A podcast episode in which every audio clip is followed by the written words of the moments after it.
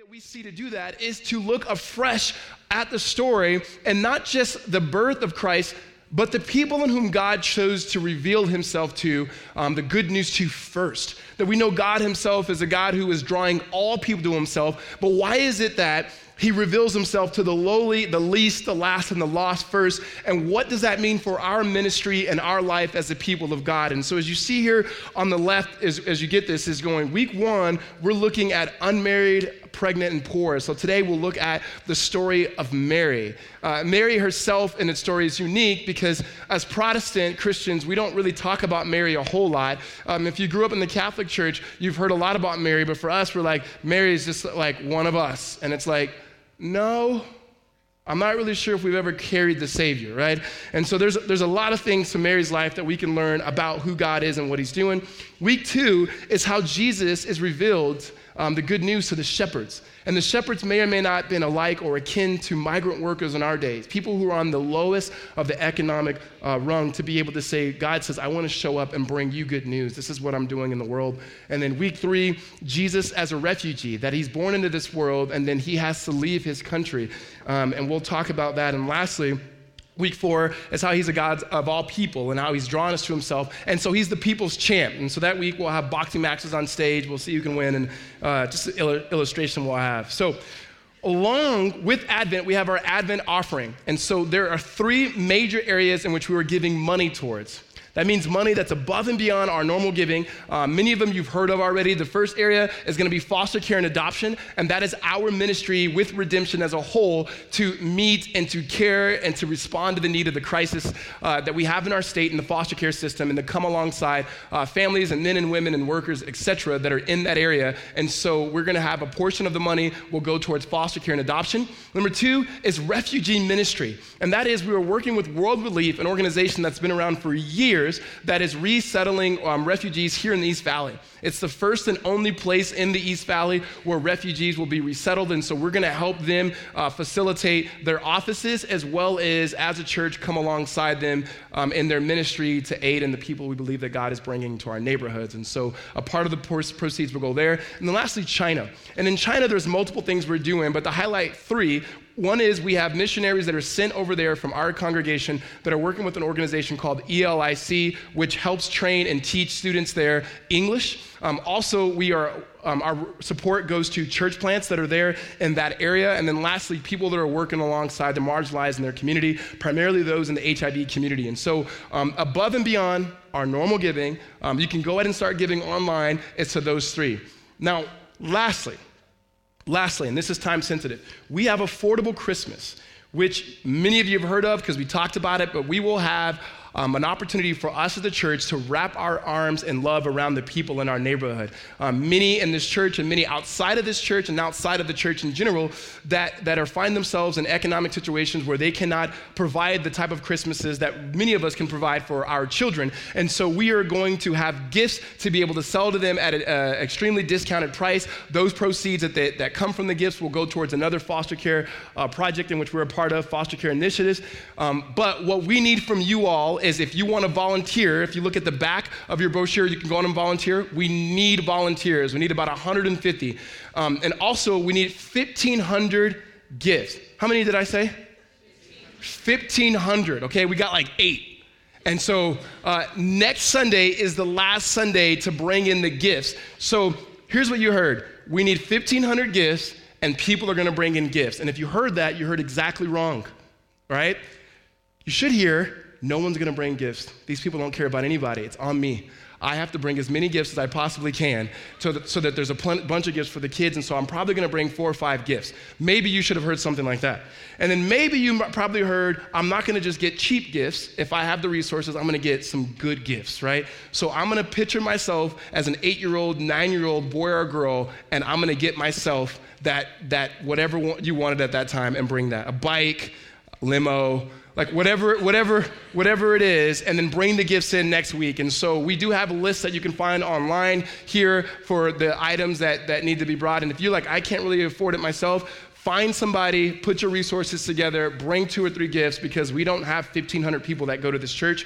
And so that means we do have to double up and bring in gifts so that many families in our neighborhood will be able to uh, be blessed by this. But again, next Sunday is the last Sunday for that. So I know that's a lot. It's a lot for me. Um, hold on to this and then read over it, pray over it, think through financially what God is calling you to, and then tangibly the serve, and also a gift or gifts, plural, uh, that you can be able to bring. Um, so, without further ado, if you guys have your Bibles, why don't you guys go ahead and turn to Luke chapter 1. Uh, that's where we're going to be at this morning, Luke chapter 1. And then if you don't have a Bible, raise your hand and keep it raised really high, and then one of the ushers will walk down your aisle and get you a copy of the Bible. Again, keep it raised really high. Uh, hold your spot at Luke chapter 1 and direct your eyes uh, to the screen for this video.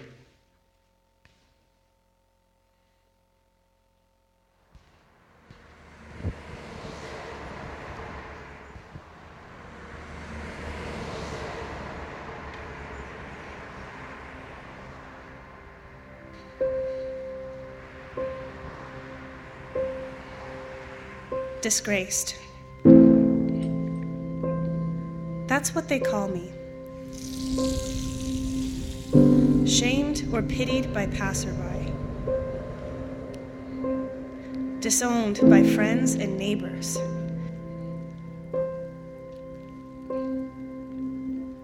Their constant whispers are always meant for me to hear. Who has touched her? Where will she go? How can she afford this? Isn't she embarrassed? Ashamed? Afraid?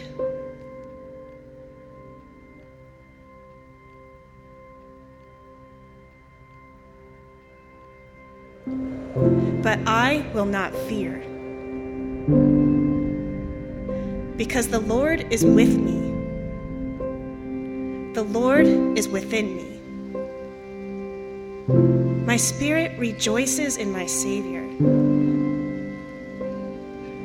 For he has looked on the humble estate of his servant.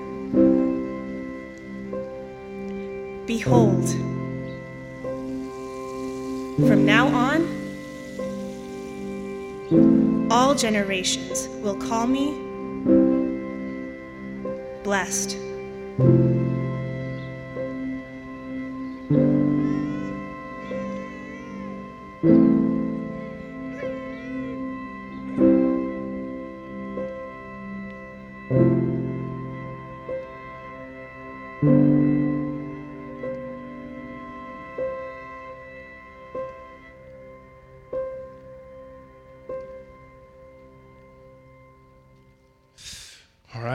If you're with me in Luke chapter 1, beginning in verse 26, hear now the word of the Lord.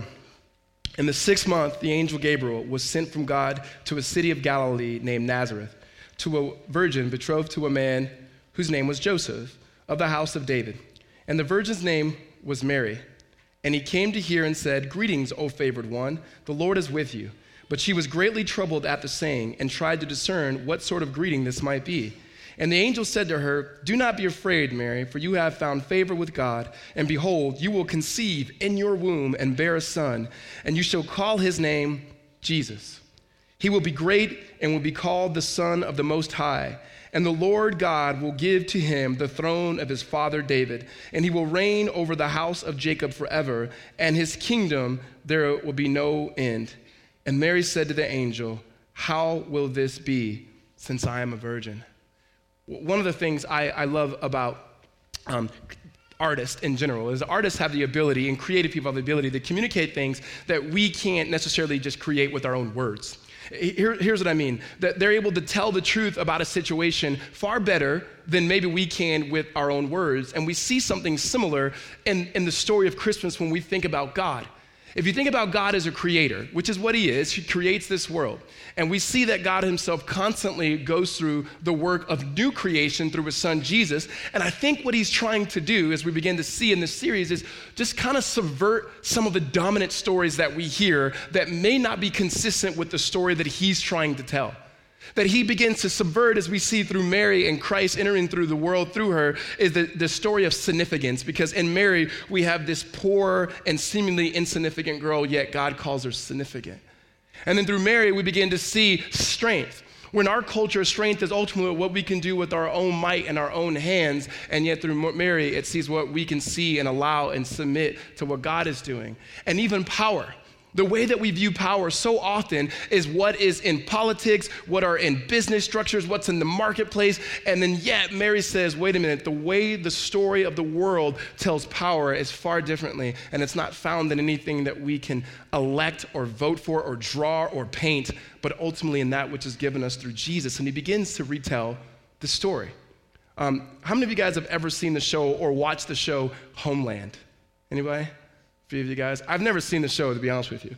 I just know Claire Danes is in the show, and forever she's, she's Romeo's boo, boo thing to me. But there's, there's, there's a show, Homeland, that supposedly takes place in um, an Arabic culture, etc. However, it's filmed in Berlin, Germany, and they wanted some authentic graffiti art. And so they thought what they would do is they would just go to some artist in that land and say, hey, why don't you guys uh, come over here and do some authentic graffiti art in Arabic. Um, here's the thing the artists didn't like the show. They didn't think the show was telling an accurate portrait or story of their homeland. No pun intended, right? Um, and so the artist, being as creative as artists, said, Yeah, we'll, we'll, we'll, we'll do it. We'll, we'll make the graffiti. And so they made the graffiti. And so here's a picture. So that's one of them. Now, what you don't know, and I didn't know until I read this article about a year ago, is that actually this they show this during one of the scenes of, of the show. It says Homeland is not a series. and, and there's other ones that say Homeland is not real. I mean, and they just make a mockery. One of them even says Black Lives Matter, which was just like, what? right? And, and their whole point is just trying to say, we're going to communicate the real story here as you're trying to communicate a dominant culture story. And I, I, absolutely, when I read that, I thought it was comical on one hand because you want to be authentic and you don't even know what it says. And so, like, sure, we'll be authentic. We'll just tell people that this is not the way it's supposed to be, is what they're saying. And when you get into Christmas and the story of Christmas, unfortunately, when we tell the story of Christmas, it's really happy clappy, and Christmas should be joyful because it's about God coming in this world. It's not a sad time. But the way in which God entered in is in such a way to say it's not the way it's supposed to be. He doesn't enter in the way that everybody wants him to enter in. He doesn't come immediately to the people, um, the type of people that everybody wanted him to. Now, we knew scripturally that he was going to come to people of Israel, but he doesn't come to the elite of Israel. He doesn't come to the haves, but he shows up and the haves not. And so when he shows up, he shows up to this teenage girl, Mary. And oftentimes we have beautiful pictures of Mary, and she's got a beautiful uh, a picture of what maybe baby Jesus looked like somewhere in the European culture um, that, that we have, right? And we have these beautiful pictures, and we look, this is Christmas. But when you look at the story afresh, you hear something. Almost you hear God saying, not only is He coming to be with His people, but the types of people that He's coming to be with, He's calling that those who are His people to be with those people as well. That He shows Himself to the people who have never would have thought that God would have showed up to them. And I think there's some cues that we can take from that just as a people. In fact, when you read through the scriptures and, and you can trace it through certain themes, one of the themes you can look through the scriptures is that of an exile, someone who is longing to be at home with God.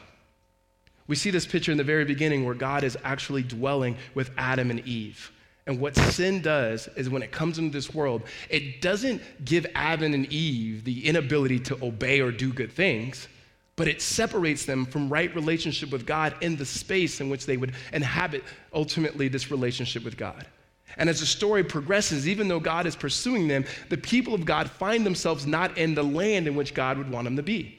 And then finally, when they get to the land and they have the presence of God in the tabernacle, they don't worship Him fully as they ought to, but they begin to listen to the competing narratives and stories of the cultures around them which they find themselves again in their own consequences of their own sin and rebellion in relationship with God, they find themselves exiled. And in exile, God speaks to them and he comforts them and he cures them of their idolatry, of their, again, false worship of the competing narratives around them. And then God brings them back to their place. They rebuild the temple and they expect for the presence of God to be there, but they don't have it. And for 400 years, there's silence. There's no prophet that's speaking. No one's telling them about God. And so they have their scriptures and they're reading and they're longing for Jesus to come. They're longing for the Messiah to show up. And when he shows up to be with them, that this longing to be with, he comes in a place and a time and a city that no one really would think that he would come from. Look at, look at verse 26 with me again. It says, In the sixth month, the angel Gabriel was sent from God to a city of Galilee named Nazareth. First, we got to start off just talk about Nazareth. Um, Nazareth is not the place that if, if you were going to start a kingdom campaign, you would show up, right? Like you wouldn't start there. Um, it's not a place. I mean, Gabriel is sent from God. And my, my, my thought is maybe Gabriel's there with God in heaven and they're having this conversation. I don't know how they would talk to each other, but just go with it. And so Gabriel's talking to God, and God's like, all right, now's the time to reveal this final act of redemption. And so I need you to go down to uh, Jerusalem. In fact, not Jerusalem, outside of, just go to Nazareth. You know, Gabriel's probably like, I don't even know where Nazareth is. He goes, Here, here's, a, here's MapQuest or something, right? And he's like, MapQuest? Like, God, MapQuest, really? Do you know what year it is? He goes, Doesn't matter. I'm above time. Just, just go, right? And so Gabriel shows up and he goes to Nazareth. And what we know from scripture is people say, Is there anything good that can come from Nazareth? Like, and so it's not an ideal place. I mean, think of it if we think of in our modern, modern time, it would be a little bit more gritty. It'd be a little bit more cylinder block and wires with Jordans hanging from or something like that, right? It would be a little bit more of a neighborhood and a place that people wouldn't be proud to say they're from. I mean, you just think about it, where we're from. For those of us who are not from Arizona, or even if you are from Arizona, but you find yourself in places that, that outside of the state, you never tell people where you're really from. You ever notice that? Where are you from? If you're from like California, you're like, oh, uh, uh, you don't say you're from Rancho Cucamonga or Burbank. You go, I'm from LA, right? And it's like, no, no, that's not LA. that's Cucamonga, right? Um, if, you're, if you're from the Midwest somewhere, you don't say you're from St. Charles or Crystal Lake. You're like, no, nah, I'm from Chi Town, you know, Cubs fan, die right? It's like, no, you're really not from Chicago. You're from outside of Chicago, but you never would say that, right? And Phoenix is the same way. When people who are not from Phoenix, they never say they're from Ahwatukee or something. Never, right? Right? They're like, well, technically Ahwatukee's Phoenix, and so like, like I'm from Phoenix and from the South Side, actually, right? It's like, no, you're on the other side of the mountain. There's a difference. so there, like, we don't ever say where we're from. There's almost like this. We want to be from a more significant place.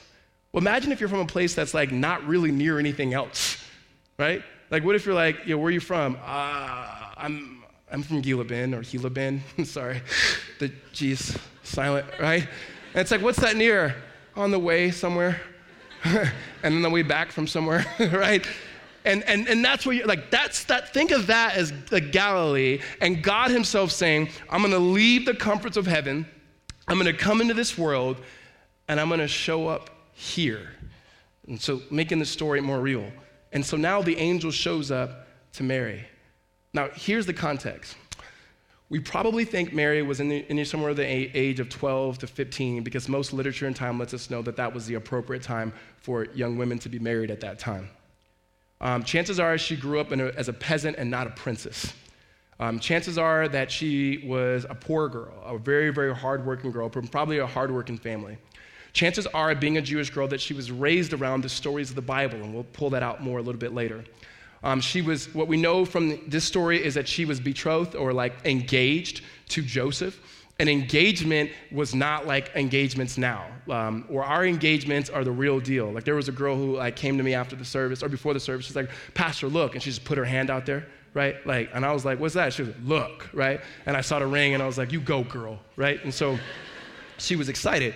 But their engagements were like, like you had a contract and it was a legality. Like if you tried to break an engagement, like you had to go to court and so forth. Like this was serious. And because they were arranged marriages and so forth, like dad was involved. I don't have a girl, right? And I think the Lord did that on purpose because she'd never get married. And so there, there's, there's, there's, there's, there's this real sense where she's heavily committed to Joseph um, and she's engaged. She's probably living at her father's house and her parents' house at this moment, but nonetheless, a young, poor girl. That's, that's the story that we have of Mary. Well, it continues here, and he says in verse 28, he says, And he came to her, this is Gabriel, he came to her saying, Greetings, O favored one, the Lord is with you. But she was greatly troubled at the saying and tried to discern what sort of greeting this might be. And again, we fast forward this like she's greatly troubled. Why is she greatly troubled? Because an angel's talking to her, guys. Right? Let's just be honest. Angels just don't show up talking to people. And we have an, again, we have an ideal of angels, and our ideas of angels are usually these little ornaments that we hang on our Christmas tree or around during this time. I remember one of the first times my wife came to be with my family, she noticed that all of the ornaments of angels and Santa Claus and even the picture of the Lord's Supper, she goes, everybody's black. And I said, Well, at your house, everyone's white. Just all identification, right? So the black angel shows up to Mary, and, and in this, and I'm gonna leave it at that. She show, Gabriel shows up and he starts speaking with her, and she's freaked out as she should be. Like, even if she believes that the angel is from God, why would she think he would come to her? Right? Some of us get this experientially and some of us don't. It's okay. We'll, we'll, we'll, unpack this real quick for us. Is that some of us, we grew up expecting things, right? We expected certain things. Like it wasn't, like I think about my kids right now and I try to tell my kids, you guys live an amazing life. Like this year has been, I think, the most amazing year for my five and seven year old. They got to be in a stinking commercial. Um, they were uh, a part of, them. they won championships in their sports. I mean, we were on the plane getting ready to go to Seattle. This guy walks on the plane. He looks, goes, hey, aren't you the two kids from the commercial? My oldest was like, yeah, yeah, if you can keep going, we're in first class. Just, you guys are, you know, right? There's this sense of going, your life's amazing. Like, you have no idea. Um, they, they were a part of this kids' business fair and my son was gonna sell some t shirts. And I tried to give him some perspective, just going, Do you realize the privilege you have that not everybody has? I said, I could have never been able to do this. He goes, What do you mean? I'm like, You just asked me for a $500 loan and that you're gonna make shirts and you're gonna sell it and you're good for it. And you're seven, right? What? If I would have gone, what? If I would have gone to Brenda Stewart and said, Ma, I need a loan of $500, said, boy, bye. right? That'd have been a done deal. And like, like they, they have a certain life that they expect things. Like it wouldn't, like it may be better for them that an angel would show up. Like an angel would probably show up to them, especially this, and they go, it's about time. I was wondering when you was gonna get here, Gabriel, G, right? And so some of us expect things. However, however, there are many of us in this room who have grown up in a certain way or even live in a certain way now, and especially many of us in this world that we live in, they would have never expect for something good to happen in their place. That sometimes there are social, economical things, um, there are structures and systems that are in place. There are narratives that have been told to you that are being reinforced by the people that you're around, the people who you love, the people that you don't love, etc., over and over again, that somehow you have believed that nothing good could come to you. And especially when the dominant story is can anything good happen in Nazareth? Mary probably thought, can anything good ever happen to me? Even though she, as a little girl growing up, has probably heard of the stories of how God has shown up to women like her before, do you ever begin to think that God would do this to me? So when an angel shows up to her, she's not just thinking, oh, okay, I get what's this happened. This is part of God's plan. They're going to be telling this story for years and years to come. I get it. No, She's trying to discern what sort of message it is. Am I in trouble? Is it something I've done? And the angel begins to show her um, significance in the way that we think of it is not the way in which God thinks of it. it. Let me just read this for you. Verse 30 And the angel said to her, Do not be afraid, Mary, for you have found favor with God. Those may be some of the more beautiful words in all of Luke's gospel that you have found favor with God. That word favor is the same word we use for grace, meaning there is nothing that you have done, good or bad, Mary, but this is what you know God has favor on you. God has accepted you. God has chosen you. God has desired to show and lavish grace upon you. He loves you because He loves you. He understands your situation and He's not afraid of you. And then what we see in the Christmas story when God puts on flesh, or the theological phrase, the incarnation, is that God desires to move in the neighborhood where Mary's from, right?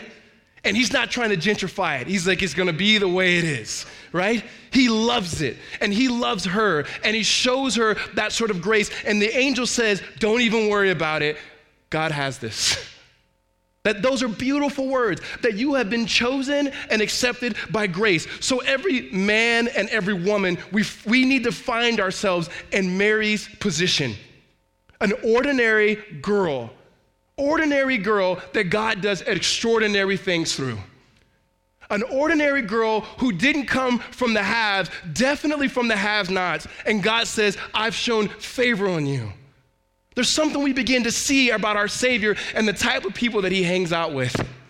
And literally, the type of people that God would say, I will entrust you with my son. Do you understand the responsibility of that? Right? A lot of you guys are having babies. God bless you.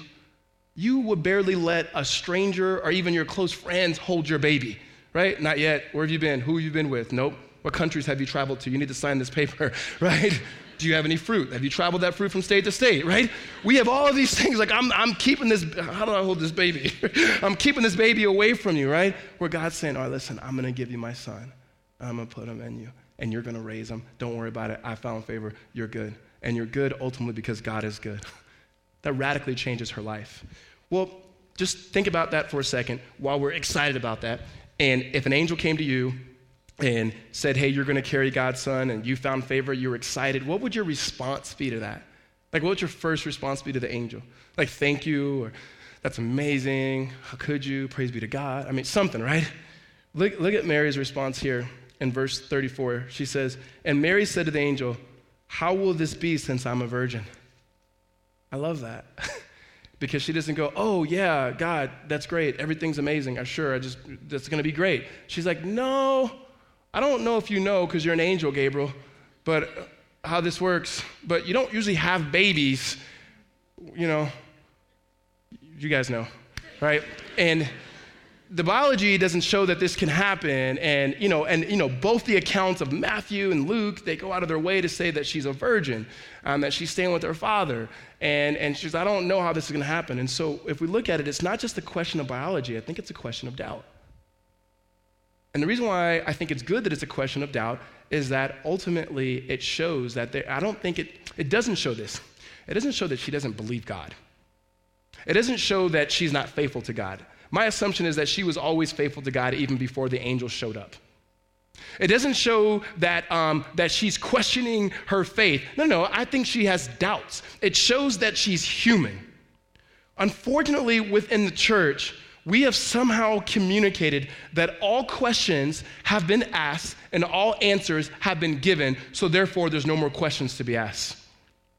Somehow we've communicated that what it means to be a solid or strong man of God or a woman of God or child of God is that you have zero doubts.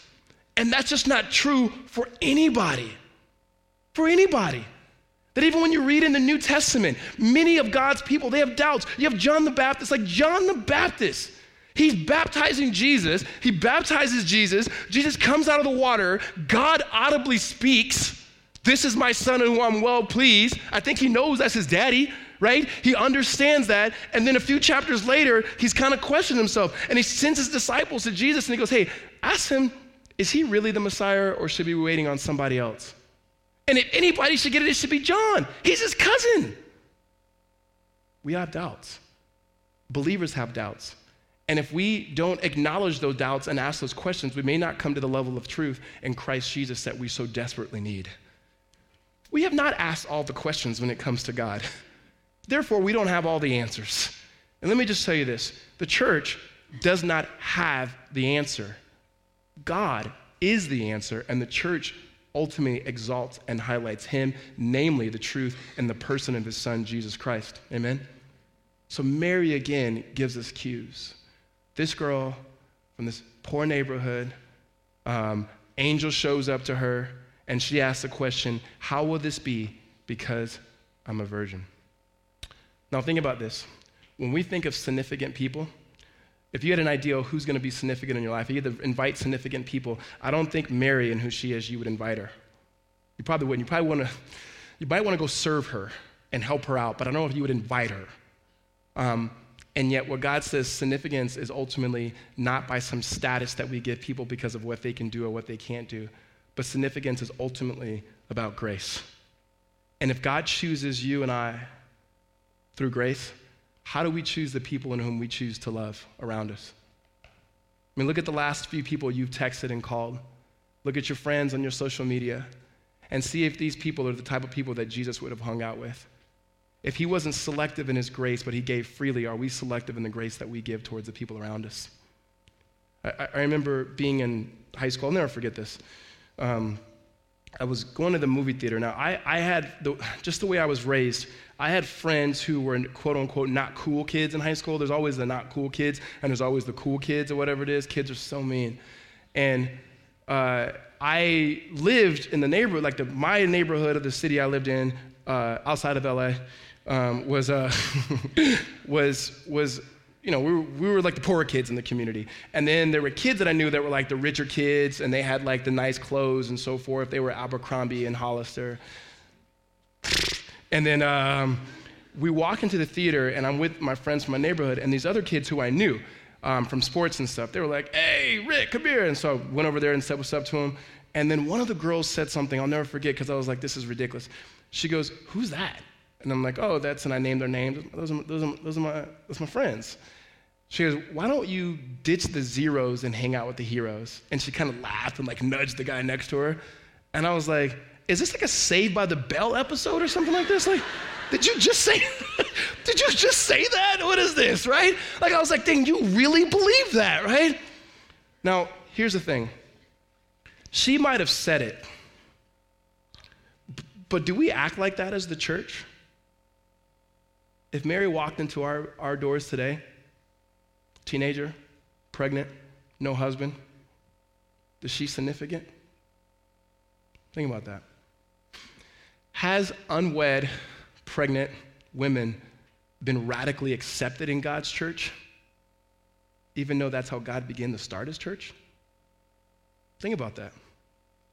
Um, would she have been welcomed into our environment uh, right? Like, would she have been, would she have received the sort of grace, the sort of welcoming? Or we would have asked random questions. Well, who is the kid's dad? Or where, where is he from? Can you just imagine Mary trying to explain to people who it was, whose baby this was, right? Aren't you engaged to Joseph? That's Joseph's baby? No, me and Joseph, we never, we've never crossed that line. We're, you know, we're pure. He's been guarding my heart. uh, right? Can you imagine that? Can you imagine that? And yet we, we wholesale accept this story, but I don't know if we would accept the people of this story, guys. And that, that's that if we've received this grace, then significance cannot be what we've obtained or what we've achieved. That when we think of significance in the kingdom, it's what we've received only through the work of Jesus. So that would make us humble. It would not make us arrogant. It would make us worshipful. It would not make us boastful. It would actually unite us across our differences as opposed to divide us unless we were holding on more to the things of this world than the things of Christ. So, so, so Mary shows us something here about significance being from grace, but not only significance and, re, and subverting that story, but also when it comes to strength. That's another narrative in which the people of God in this time had. And their strength, they looked for strength. They looked for strength that if God were going to show up, if the Messiah was going to show up, it was going to be by might. And yet Jesus comes to a servant, and he himself is a servant. And that if we are going to live out the kingdom, that we ourselves take on the identity of servants. Because in our culture, strength is seen in multiple things. That strength in itself may be seen in our ability to make or to create or make the deal or make the sales, or strength may be seen in our ability to take science and technology and make a better world. But that's not what strength is shown here through Mary. Here's what she says when she responds to the angel. Verse 35 The angel answered her, The Holy Spirit will come upon you, and the power of the Most High will overshadow you. Therefore, the child to be born will be called Holy, the Son of God. And behold, your relative Elizabeth, in her old age, has also conceived a son. And the sixth month, her son, who was, uh, would have a son who will call barren, who was called barren. For nothing will be impossible with God.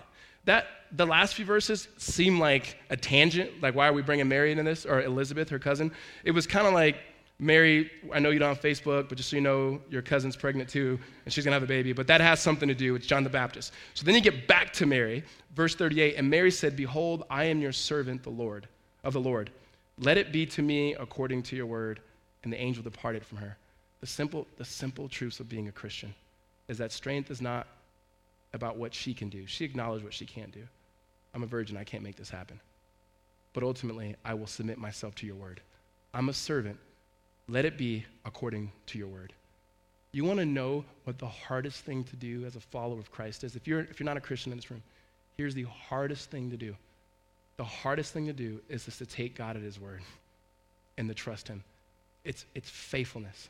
It's taking one step and saying, if God said it, let it be. Taking another step, if God said it, let it be. I may not completely understand all of it, but I'm going to trust in him. There's a level of faith that is in the person of God. That it's not, I'm going to trust in my own strength. I'm going to trust in my own ability that I can, what I can make, what I can create, what I can do, what I can say. As the Lord says, so it will be. Like, that is boring stuff, and that's what it means to be a Christian. I, I, I've said this before. Because we're young, we're young as a church, we are seen as a cool church. Because we have very good creative people at this church, they did an incredible job here. We're seen as a cool church. Nowhere in Scripture does God say, be a cool church. He says, pick up your cross, and the two most powerful words of invitation he gives us is what? Follow me. Where does he go? He goes to Nazareth in Galilee. And who does he call? Those who realize that they cannot and who receive his grace and understand the significance from him. And is it the strong in who he calls? No, it's actually those who acknowledge that they're weak. And then following him, that's what's strong. That is completely different than this world. It's completely than our own narratives. It's completely different than the way we teach our kids.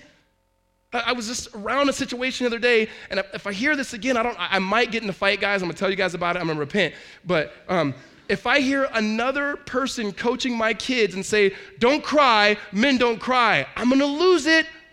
I'll repent, but I'm gonna lose it, right? And it's going, wait, wait, wait, why? Because that's not what men do. Says who? Who? Actually, I think that acknowledging that you're weak is what God calls us to do, that He may be strong on our behalf. And you're right, that may not be what men do in our culture, but I'm not trying to be a man of this culture. And I'm not trying to raise men of this culture or women of this culture. We are not ultimately trying to make a comfort in this world. We're realizing that God Himself is coming and He's the one who is our comfort and is His world, and He will make it our home in the way that it ought to be as we faithfully submit to Him and respond in His grace. Amen? We're just a different people. Mary says, Lord, as your word is, that's how it ought to be. Right? And then she responds to, to me, one of the most beautiful language in Scripture is when Mary responds to this, she writes a song. In verse 46, ultimately, she writes this song that I would say is a very subversive song.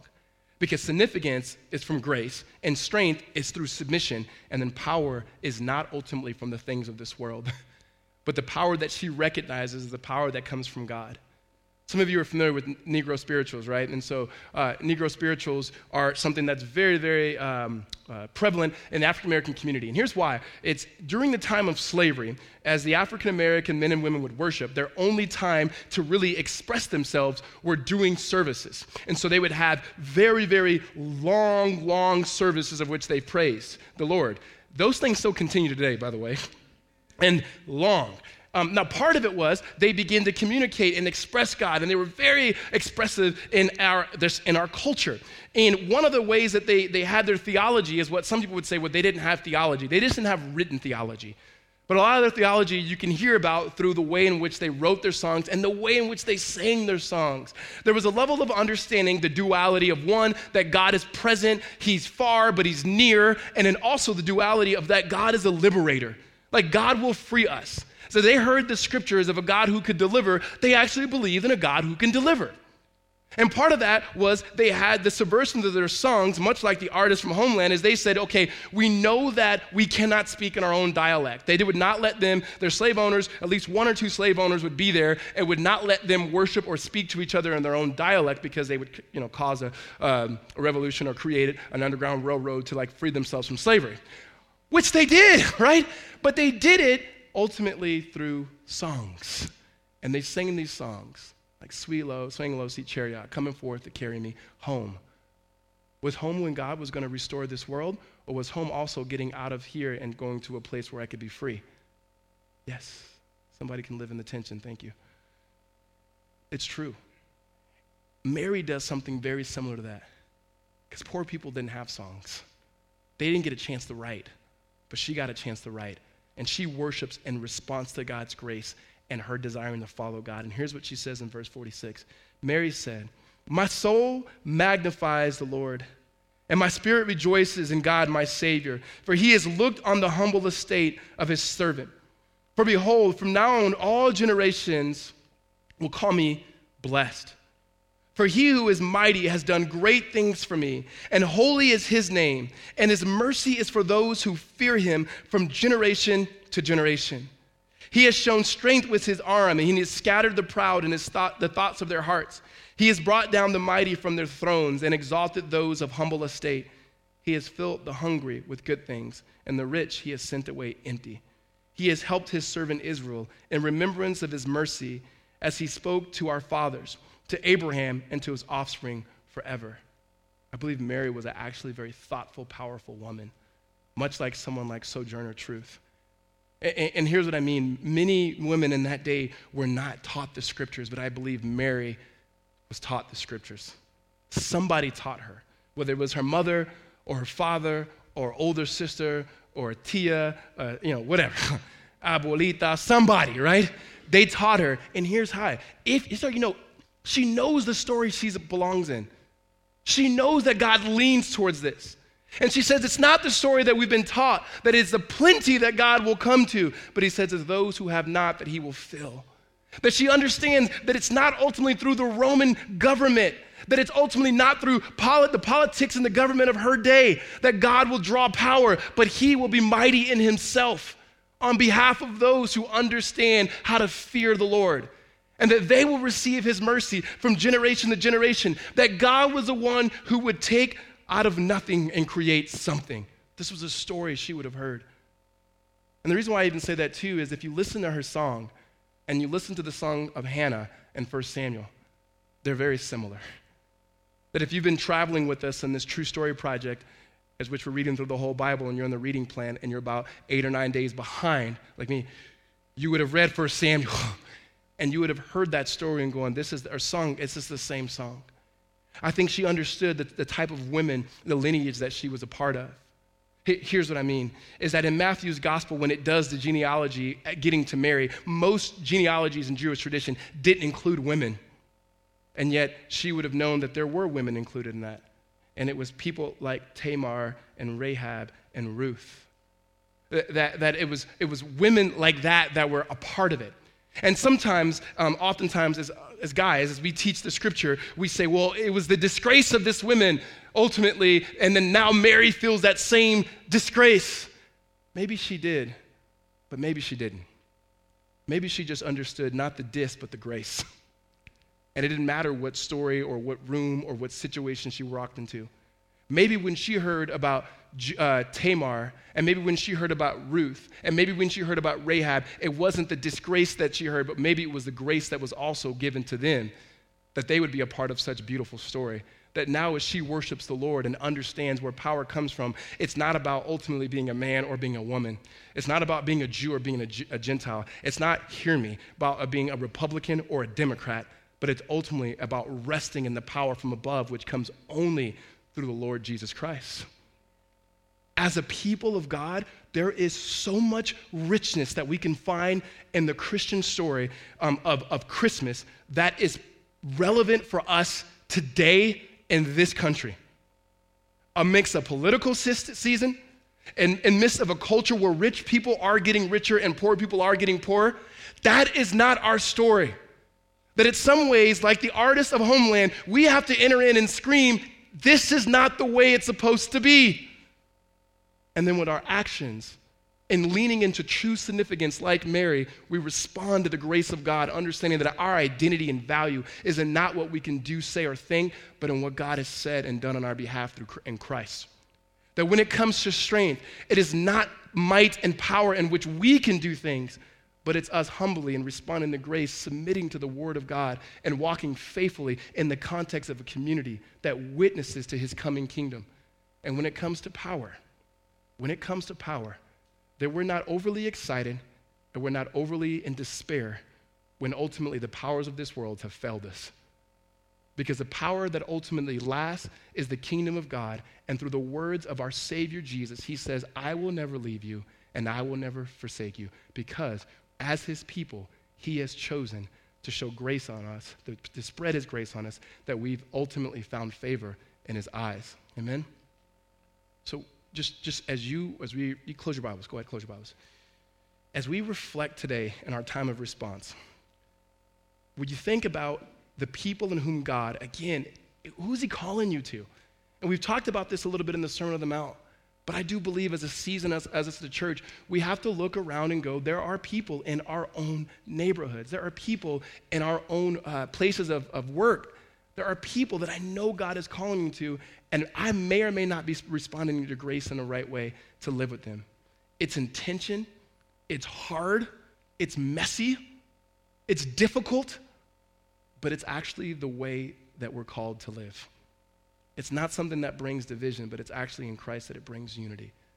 And that we see ourselves relating to Mary more than we can think, but then also going, who are the Marys in our life that God Himself has said, ultimately, bring them in?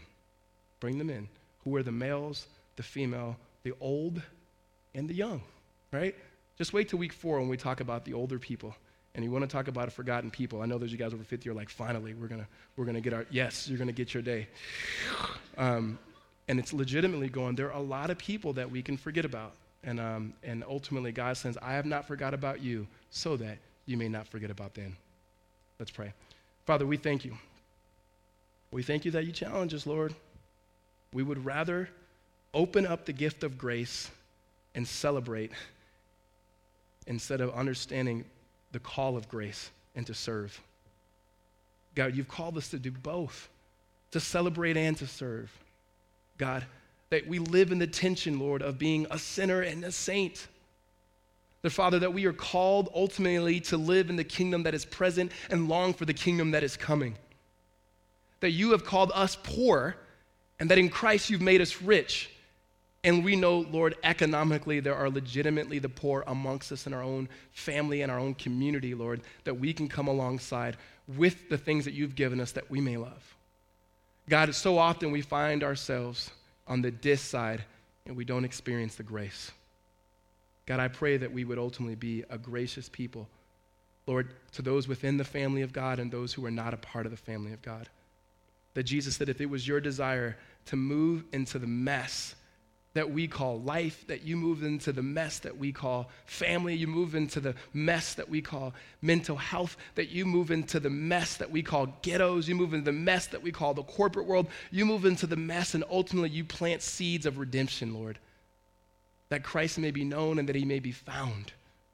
So, in our hearts and in our communities, in our apartments and in our dorms, in our recreation and in our vocation, Lord, would we begin to be able to sing like Mary? that the power in which we need, Lord, comes from you.